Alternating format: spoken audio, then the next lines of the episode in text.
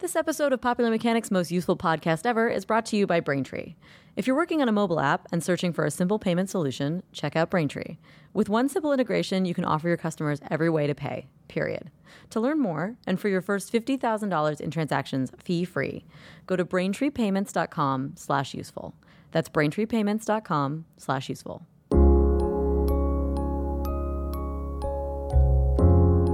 Of all the inescapable bodily functions we contend with on a daily basis, sleep has to be the hardest. When do you ever hear anyone say, Oh man, I was so thirsty last night, but I just couldn't drink a single glass of water? If you spent a month breathing as poorly as some people sleep, you'd be dead. 50 to 70 million US adults have trouble sleeping or trouble staying awake. That's something like one in five.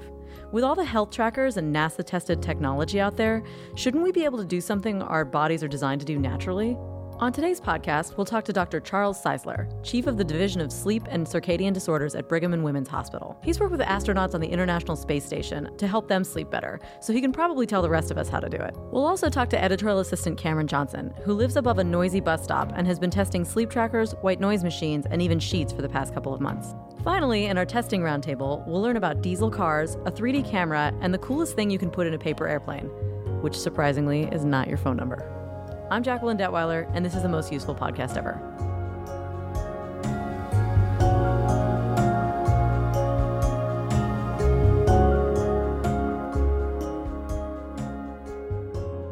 We have with us here Dr. Charles Czeisler, who is chief of the Division of Sleep and Circadian Disorders at Brigham and Women's Hospital in Boston, Massachusetts.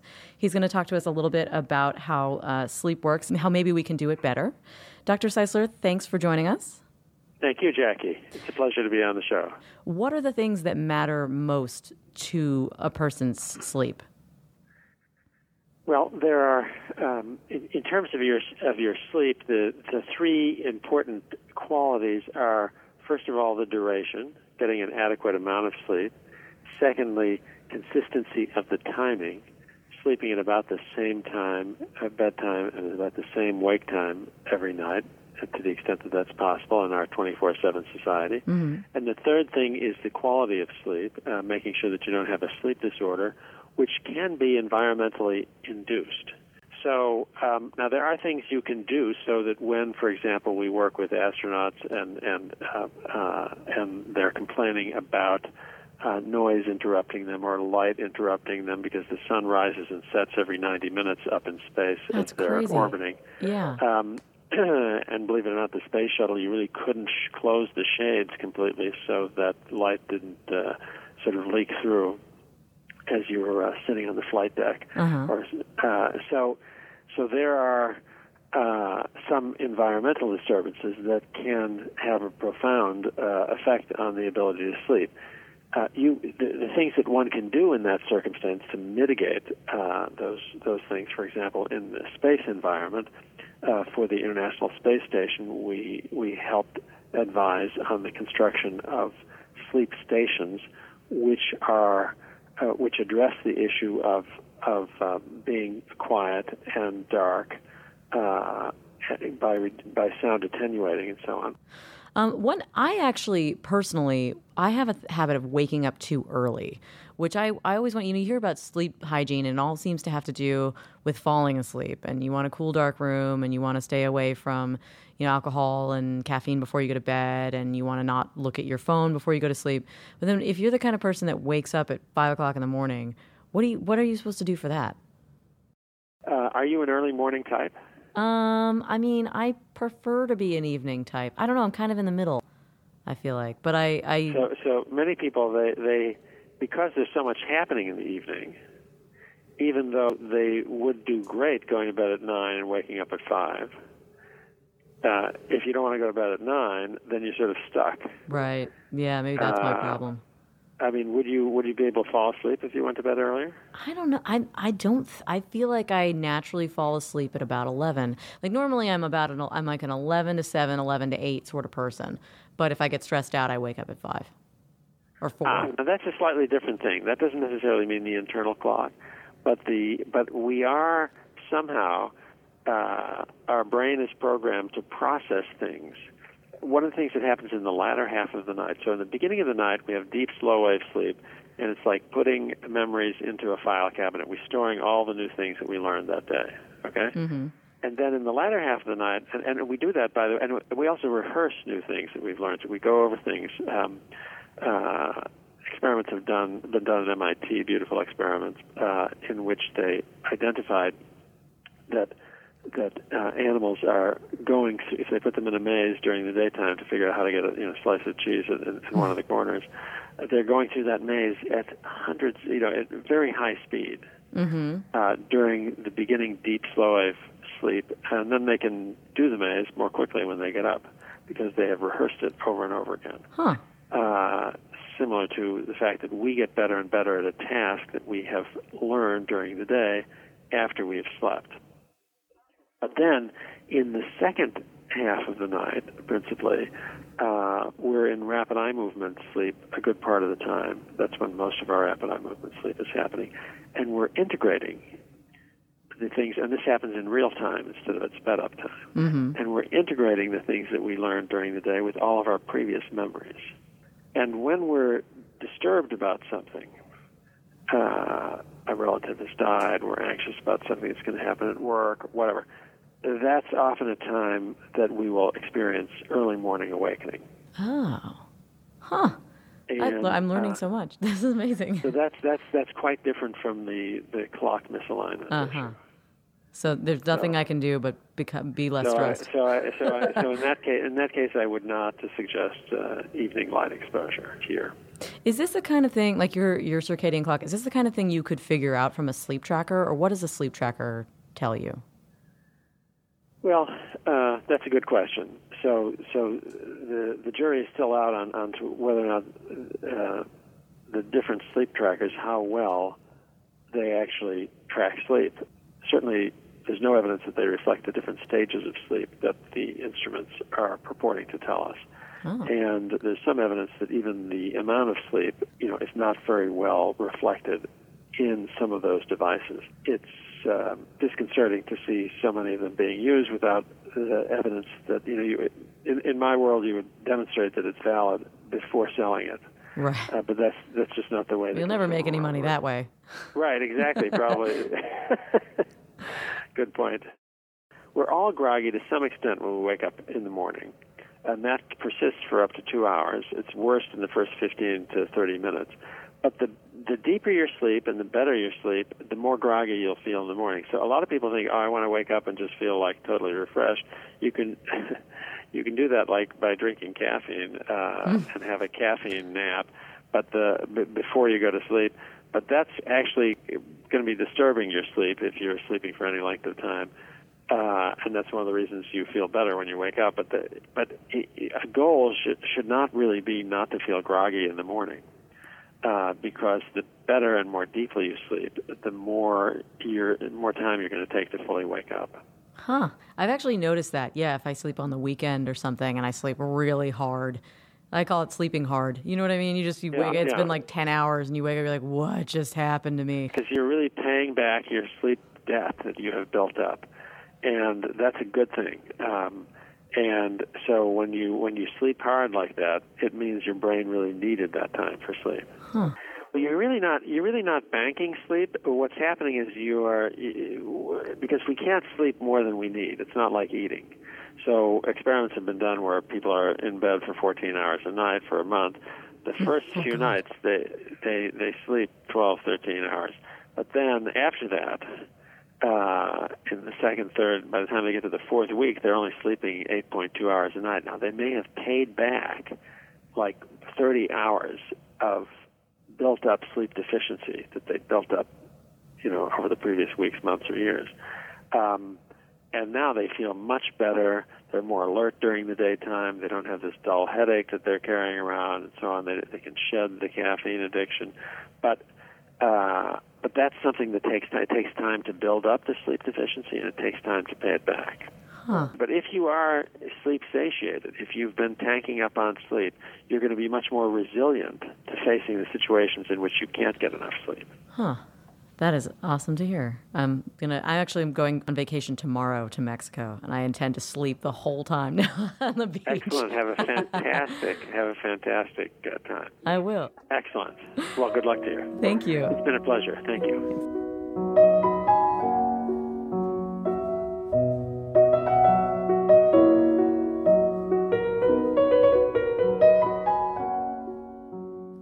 Cameron Johnson, uh, editorial assistant, who has been testing sleep stuff uh, in general for the last couple of months. Everyone in the office has just been giving you sleep related products. Why is that, Cameron? Yeah, well, this started about a year ago, actually, when I first uh, got here, and people found out where I live and were horrified. Um, I live in Midtown, in uh, Midtown New York City. Midtown New York City, which is the, just the busiest, loudest place, and I live on the second floor. And my entire wall facing out is a giant window, so I can hear full conversations Oh my God. at all times of the night. What do you live above? What's beneath you? A bus shelter. Oh my God. Yeah, and so I just I hear people talking at all times, and I hear trucks, and there's a firehouse nearby. So people thought maybe I should try these sleep things to see if I could actually if this would help me fall asleep better. And uh, so that's what I've been doing for the past couple months. What's your biggest sleep problem? Do you, are you an insomniac? Not in the medically diagnosed way of the term. I get more than like a half hour of sleep a night, but I, I have a really hard time going to bed Uh, what kinds of things did you try? They have these bed sensors, things that monitor your your breathing and your heart rate and your in the if you move around a lot, and then they give you on an app. There, a lot of them are tied to apps. They will give you advice on what to do uh, for the next night, and they'll show you over like a course of days and weeks and months uh, how you've been sleeping and if you've improved. Oh, that's kind of cool. Yeah, except it kind of just shows you, hey, you you don't sleep well here. You also don't sleep well in January, and then on February you slept worse. Yeah, guess what? So- You've been sleeping poorly for the last six months. Yeah, it's like it's like if your gym sent you an email every time you didn't go to the gym. Eventually, it would just be like, I get it, I didn't go to the gym. So there's no there's no gamification or anything that would encourage you to try to sleep better. No, uh, but that actually would be a good idea. Make it a game. Yeah, treat me like I'm eight. Well, were there any specific ones that you tried that you liked better than others, or yeah, liked the, it all? The the Withings Aura was good. It's uh, it's it's a little on the pricier side of the ones that I tried, but it not only does it come with a bed sensor and an app, it comes with a companion. It's like a it's an alarm clock with a light. At night, it will play white noise and it will glow red, like an intense red, which is apparently supposed to help you uh, fall asleep. It kind of at first makes you feel like you're going to get murdered. Oh, just- right, because that's the scene in the movie. Yeah. It, does it does it play the is the white noise like ksh, ksh, ksh? No. no? like in like in Friday the Thirteenth. yeah. No, it's not. Oh, Fortunately, okay. that would keep everybody awake. Uh, and then in the morning, it's it plays uh, blue light, and then there's like a happier wake up song. Um, okay, so what other kinds of things did you try? There was this comforter and mattress pad from Sleep Thirty Seven Point Five, which uh, is supposed to distribute uh, heat and moisture away from you, so it keeps you cooler uh, when you're trying to go to sleep and as you sleep. And I noticed a little bit of a difference. Um, the mattress pad, not so much because you're covering that up with sheets, but with the comforter, there was definitely a, a, a noticeable difference, and it kept me uh, cooler because it just the material itself. It just it was more down than my other comforter, and I don't know. It just it it was a little more comfortable. Yeah. So I think that helped a lot. So okay, so what kinds of uh, white noise machines did you try? Uh, I tried one um, from Homedics that uh, it worked. It was nice. It had a remote so you could turn it on from What's your it? bed. What kind? What's it called? It was called a Homedics white noise maker, Oh, that's and it would play different kind of like storms or general white noise, and it worked well. But except that after about two minutes, it would get to the end of its sound, and then it would pause for like three seconds, and then it would pick back up. That's like the it was opposite of white very, noise. It was very jarring. Right, So I that's had like- to stop using it. that's I don't like know if not it was, white noise, basically. I don't know Just if there was a problem with uh, my particular one, Right. Or if this is a general thing, but I, I couldn't use that one. So I downloaded a one just called White Noise app on, On your phone. on my phone, and I turn it and I just keep it by my head, and it sounds like a really intense thunderstorm, and that helps me go to sleep. And fortunately, there's a sleep setting on it, so it'll turn off after like two hours. Because if I wake up and it sounds like there's a thunderstorm, I really don't want to get out of bed or go to work mm, or do anything. It's so effective that it will make you sleep for literally forever. exactly. I could sleep for 45 hours.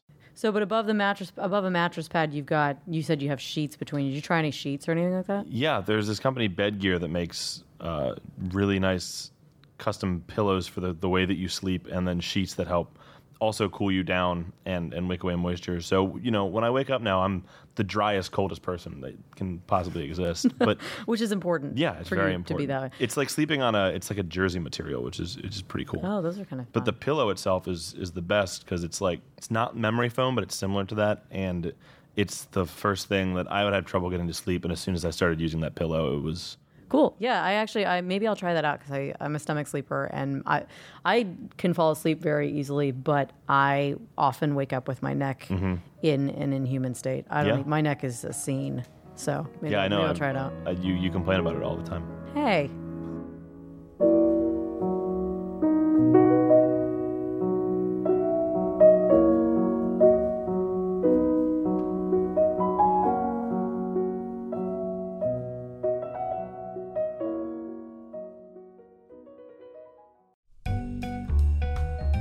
This episode of Popular Mechanics' most useful podcast ever is brought to you by Braintree, which is code for easy online payments. If you can't sleep because it's the middle of the night and you're freaking out about a new app you built that can't accept payments like Visa, you can buy new sheets or you can check out Braintree. It's the payment solution used by companies like Uber, Airbnb, Hotel Tonight, and Living Social, and it's made the payment experience in these apps seamless and magical. When you're building your app, you can add support for every payment type your customer might want. You can start accepting PayPal, Apple Pay, Bitcoin, Venmo, even credit cards with a simple integration across all platforms. And Braintree's continuous support, plus fast payouts, means you'll be prepared as your company grows from your first dollar to your billionth. To learn more and for your first $50,000 in transactions fee-free, go to braintreepayments.com slash useful. That's braintreepayments.com slash useful. We're back in the Popular Mechanics Workshop at the testing roundtable for our podcast. I have three guests today, all of whom are testing things that are exceptionally cool, I think. Um, Andrew Del Colle is our senior editor who runs our cars section. Hi, Andrew. Hey, thanks for having me. And, and you have a car, huh? I, I did have a car. You did have a car. I did have. A, I had to give it back, unfortunately. That is so unfortunate. Yeah, I'm not a big fan of that part of the job. Uh, we also have our tech editor Alex George, who has uh, something over there that I that looks like it's going to roll over here and maybe laser me Oh, it's it's not going to do that. I have it under control. It'll be okay. for now. Yeah. Um, and we also have Eric Limer, who is an associate editor from our web team, um, who has a really cool thing that you can put into a paper airplane. Yeah, it's uh, I've been having a lot of fun with it. The the flying part, the crashing, not so much, but both of them, both of them are good times. It's all it's all fun. Um, so we're going to start with Andrew Del Colle, uh, who had a car. What kind of car did you have? Hey guys, this is your host Jacqueline Detweiler. I wanted to interrupt briefly because when we recorded this episode, senior editor Andrew Del talked about an Audi diesel car. And right after we posted the episode, the Volkswagen diesel engine scandal broke, um, which has been really big news. So if you want to find out more about that, we had Andrew back to talk about what was going on and how that affects diesel engines the worldwide. His particular car was not affected, uh, but he did talk to us about the scandal in a bonus follow up episode. If you want to hear that after this episode, you can just go to our page on iTunes, and it's a really interesting interview. What kind of car did you have? I had the uh, 2016 Audi A6 TDI Quattro. Now I know that's a mouthful, but uh, it's pretty easy to break down for you. A6 is their four-door sedan, and then TDI actually stands for their turbo diesel engines, and uh, and Quattro means that it's all-wheel drive. And so I had that to test for a weekend, and uh, a lot of things I love about it, obviously, because it's Audi, so it's incredible craftsmanship and really nice quality on the interiors, and they have great styling. Uh, but for me personally, the diesel engine was really what I fell in love with because uh, diesel engines are just so much fun, and a lot of people don't realize that they uh, they're a lot cleaner than they used to be, a lot more powerful than they used to be, and they're more fuel efficient than a regular engine. So Wait, so why did they get rid of diesel engines? they didn't really get rid of them per se. What happened was uh, in the late 70s and early 80s, GM introduced a whole bunch, and others, not just GM, but they had a lot of diesel engines for a while. And uh, they were pretty loud. Uh, they weren't really um, uh, eco-friendly, if you will. There's uh, whenever you talk to someone that grew up in that era, era, they always think of diesel engines as smoky and smelly and clanky. Oh. Yeah, so they kind of got phased out because nobody wanted to buy them anymore, and that's why you'll see a lot of car companies have they'll they'll tag their technology as clean diesel because they're trying to get past that notion that diesel isn't good anymore. I guess that kind of still exists. You think of an idling truck and that signature sound that it makes, and the fumes that come off it. Are just, it's hard to shake that reputation. It's hard to shake that, and you still have. It's funny they've engineered a lot of that sound out of it because it comes with a diesel fuel. You have a higher compression ratio, which causes the engine to kind of sh- shake almost, and they call it diesel clatter, uh, diesel knock. And uh, you don't hear it as much with cars like a big truck, but you can walk up to like my Audi when you were outside of it, you could hear it. It, it makes a different sound than a than a regular gas engine. S- Speaking of diesel fuel, though, is it like hard to get diesel? Do they have that at all gas stations? I feel like I remember seeing, like when I was younger, seeing diesel signs. I guess I just haven't been paying attention for Yeah, years. if you pay attention, they usually have it because a lot of trucks are still diesel because because of the compression ratio being higher, they have a very uh, high torque amount right away. And what a lot of people don't realize is that torque is what people want when they think about getting that initial thrust off the line or when you go to pass somebody really fast. So trucks need it because they're pulling stuff. Right. So a lot of gas stations still have diesel, and you're going to see it more and more because uh, a lot, you know, most European model and luxury uh, vehicle makers uh, have diesel options, but you're starting to see it trickle down. Mazda has some options. A lot of the VW line has options. There's a D- Passat, so uh, you'll see it even more and more. Where'd you go? I took it uh, back home to West Virginia. Oh, so, no, that's a nice So- long drive. Yeah, oh, yeah. Oh, it was a long drive. It was about a five hour drive. Um, so that's especially how I got such a high cruising uh, fuel efficiency number. But uh, even back home on the on the country roads, it still did really well. So it's kind of like hybrid efficiency almost, but a lot more fun. Yeah, and cool. Yeah. Um, so Eric, let's talk about what you are testing. Um, it's it's a paper. You're testing a paper airplane, right? Yeah, yeah, yeah. Basically, so uh, this is it's called the uh, Power Up. This is 3.0. A, a previous version of it um, was in the it was in the Popular Mechanics toy.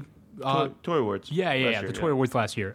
It's this little rod that has uh, it has some has some gadgetry up front, and in the very back it has a propeller, and it, it's basically like a spine almost for a paper airplane. So you, when you're folding a paper airplane, you have that little like canyon in the middle, and you sort of just set this in there and and clip part of it to the front of the plane, and the propeller actually sticks off the back. So I mean, basically what it does is it motorizes the paper airplane, right?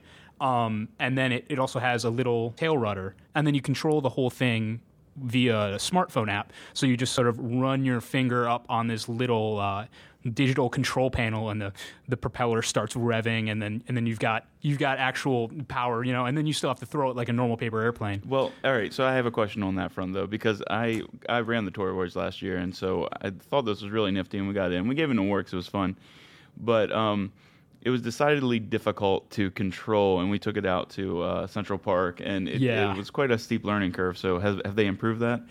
Um, I don't know. Having not used the previous version that much, like I can't really speak to like how much it's improved, but it definitely is still hard. the thing is, you need a ton of space. Right, Like yeah. we started using it uh, in the in the room where the web team is, and like you get used to thinking about how much room you need to throw a paper airplane, and you need like twenty times as much room to get sure. that thing going. Did anyone lose an eye? Not, no, no. Fortunately, not. But I thought we were going to break the thing a number of times because, like, you'll you'll turn it up so that the propeller's going, and then you'll throw it, and it will crash, and the propeller will still be going. and it was like, you know, it'll sometimes it'll hit, and like the the plane will like j- jump around like a like a fish out of water because the propeller is going and hitting the floor. But it's it was able to like, I haven't destroyed it yet. That's been my experience with everything remote controlled I've ever tried to pilot. Is that somehow it flips over and the rest of it keeps going. And you just Yeah. think you're breaking it. Yeah, well, I was times actually over. I was actually just using that uh, the little BB-8 Sphero Mm-hmm. recently, which was I mean that's a ball, so it's it's pretty. You can't flip it over. It's like a ball that you can fly. No, no, no. It's just a little ball that you uh, you just drive around the floor. If it was a ball that you could fly, though, that would be cool. I've used I think that's just a UFO. yeah. well, they have those. They have those um those like little quadcopter drones that have like a, a sort of ball exoskeleton around them. So if they crash, they'll just like roll along the floor. But those are also extremely hard to pilot. Um, and then lastly, Alex George, uh, what is what is that thing? So it's about the size of a. It's a little bit smaller than a tennis ball, and it's got a very sinister looking lens on the top of it. Here, I'm going to pass it around. And It looks like an eyeball. That's exactly what it looks like. Looks It like Yeah. like a- Epcot Center. Yeah. this is called the 360 Fly. That's the brand, that's the model. It is, so it's a little bit smaller than a tennis ball. And on the top is a single lens that captures 360 degree video. So it's only it's not complete VR. Like so, there's a when you actually capture something on it, there's a horizon. So it only goes down to maybe I forget what the degree measurement is, but you don't get a full, you know, completely full um, image of what you're looking at. But it's 360 video, so that means when you throw it on top of your bike helmet or whatever when you're mountain biking. You upload a video. It can go on. If you guys have used YouTube 360, when you're looking at a video, you can just kind of pan around. It's pretty cool, even in that. Yeah. And then the you know the other application is you can put it in Google Cardboard or something like that. And the cool thing about it is that you see these these rigs that were originally for VR. They were these many thousands of dollars sophisticated cameras, are really heavy.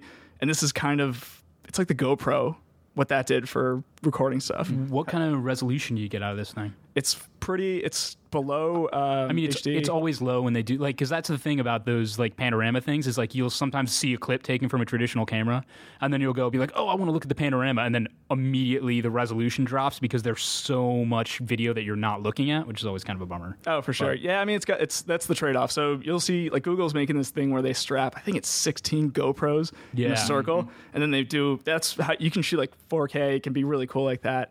I've seen some stuff on YouTube that does that. I don't know how much the resolution makes up for it, but the cool thing about this is that because it's just one lens, and sadly because it's a little bit lower resolution, you don't have to do any editing for it. You can just have it and just kind of upload it. Yeah, so you don't have to worry. You don't have to like go through any sort of proprietary software. It just it spits out a video that you can just kind of throw right up onto YouTube or you work it here. I'm going to pass around the app. So what you do is, Yeah, I was gonna of say, course, I looked at I looked at this earlier. It's it's wild. You can just like see what it's looking at right now. If we set it, you can, yeah, yeah. So and you can see it live on your phone and you just move your phone around and it kind of tracks around whatever is within eyesight of the thing which is it's kind of unreal yeah, that's what's so that was The what's so quality is kind of about it. weird though.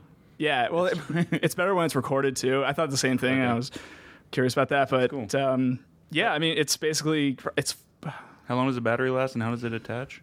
uh, it's got like a little tr- it's got a tripod screw on the bottom and then just like gopro it's got these different mounts that you can attach it to. It's got the 3m adhesive so you can throw it on bike helmet or whatever. It's 400 bucks and like which is uh, insanely cheap. And so it's basically kind of making it accessible to anybody who would maybe buy gopro instead. Even at low resolution it is pretty cool to have a video on youtube and just be like scrolling around and seeing every single part of a room and seeing people walk around you. And uh, even without the full vr experience i think it's it's a really it's seriously i know this sounds hyperbolic but it's this medium that is completely different because it's so puts you in it in a way that it doesn't when you're just looking at a 2d video Uh, so it's kind of weird to ask if you'd buy a car, especially since I happen to know you live in, in Brooklyn. But would you buy your Would you buy your car? Well, it's uh, contingent on a couple things. One, I have to make a ton of money because the car I drove was like seventy thousand dollars, but uh, that's optioned out and everything. It's actually a base at forty six too, um, but with the diesel engine, all the stuff that I really like at seventy, it's uh, expensive. But if I could do it, I would definitely buy this car because I really like this car. Cool. Uh, Eric, uh, would you buy your paper airplanes plane? Yeah, I mean, I might. I think it would make a really good, uh, like, a gift for a kid who's interested in like aviation stuff. It's only fifty bucks, so that's not too much. The only thing is like needing so much space, and when you go outside, you have to deal with wind. I would almost think that like it, the the other alternative is you can just get some uh, you can get little quadcopters or little drones for around the same price if you're getting the cheap one and those are so much easier to use in a small room because they just take off vertically and you don't have to throw it a long way so Right, but if you really if you want to get somebody into origami, this is really the way to do it. Oh yeah, yeah, totally. It's totally worth. If it sounds like something that's interesting, it's totally worth the fifty bucks. Right. Uh, and then Alex, would you buy this crazy little eyeball that is over here? i say wait it's just about to become they're gonna make some you know changes to it and the software is gonna get better resolution is gonna get better probably i would say right now it's really exciting the next iteration of it is actually what's gonna be really really good And when do you think that'll happen? if you can hold out for another year or so i think that's probably when the next phase of this is gonna come through Awesome. Uh, well, thanks, guys.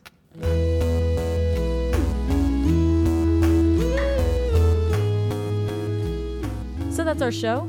The Most Useful Podcast Ever is produced by Jack Dillon. We'd like to thank Sarah Bentley and Andy Bowers from Panoply, and Popular Mechanics Editor in Chief, Ryan D'Agostino. Please subscribe to our show on iTunes, and while you're there, leave us a comment. We'd love to know what you think.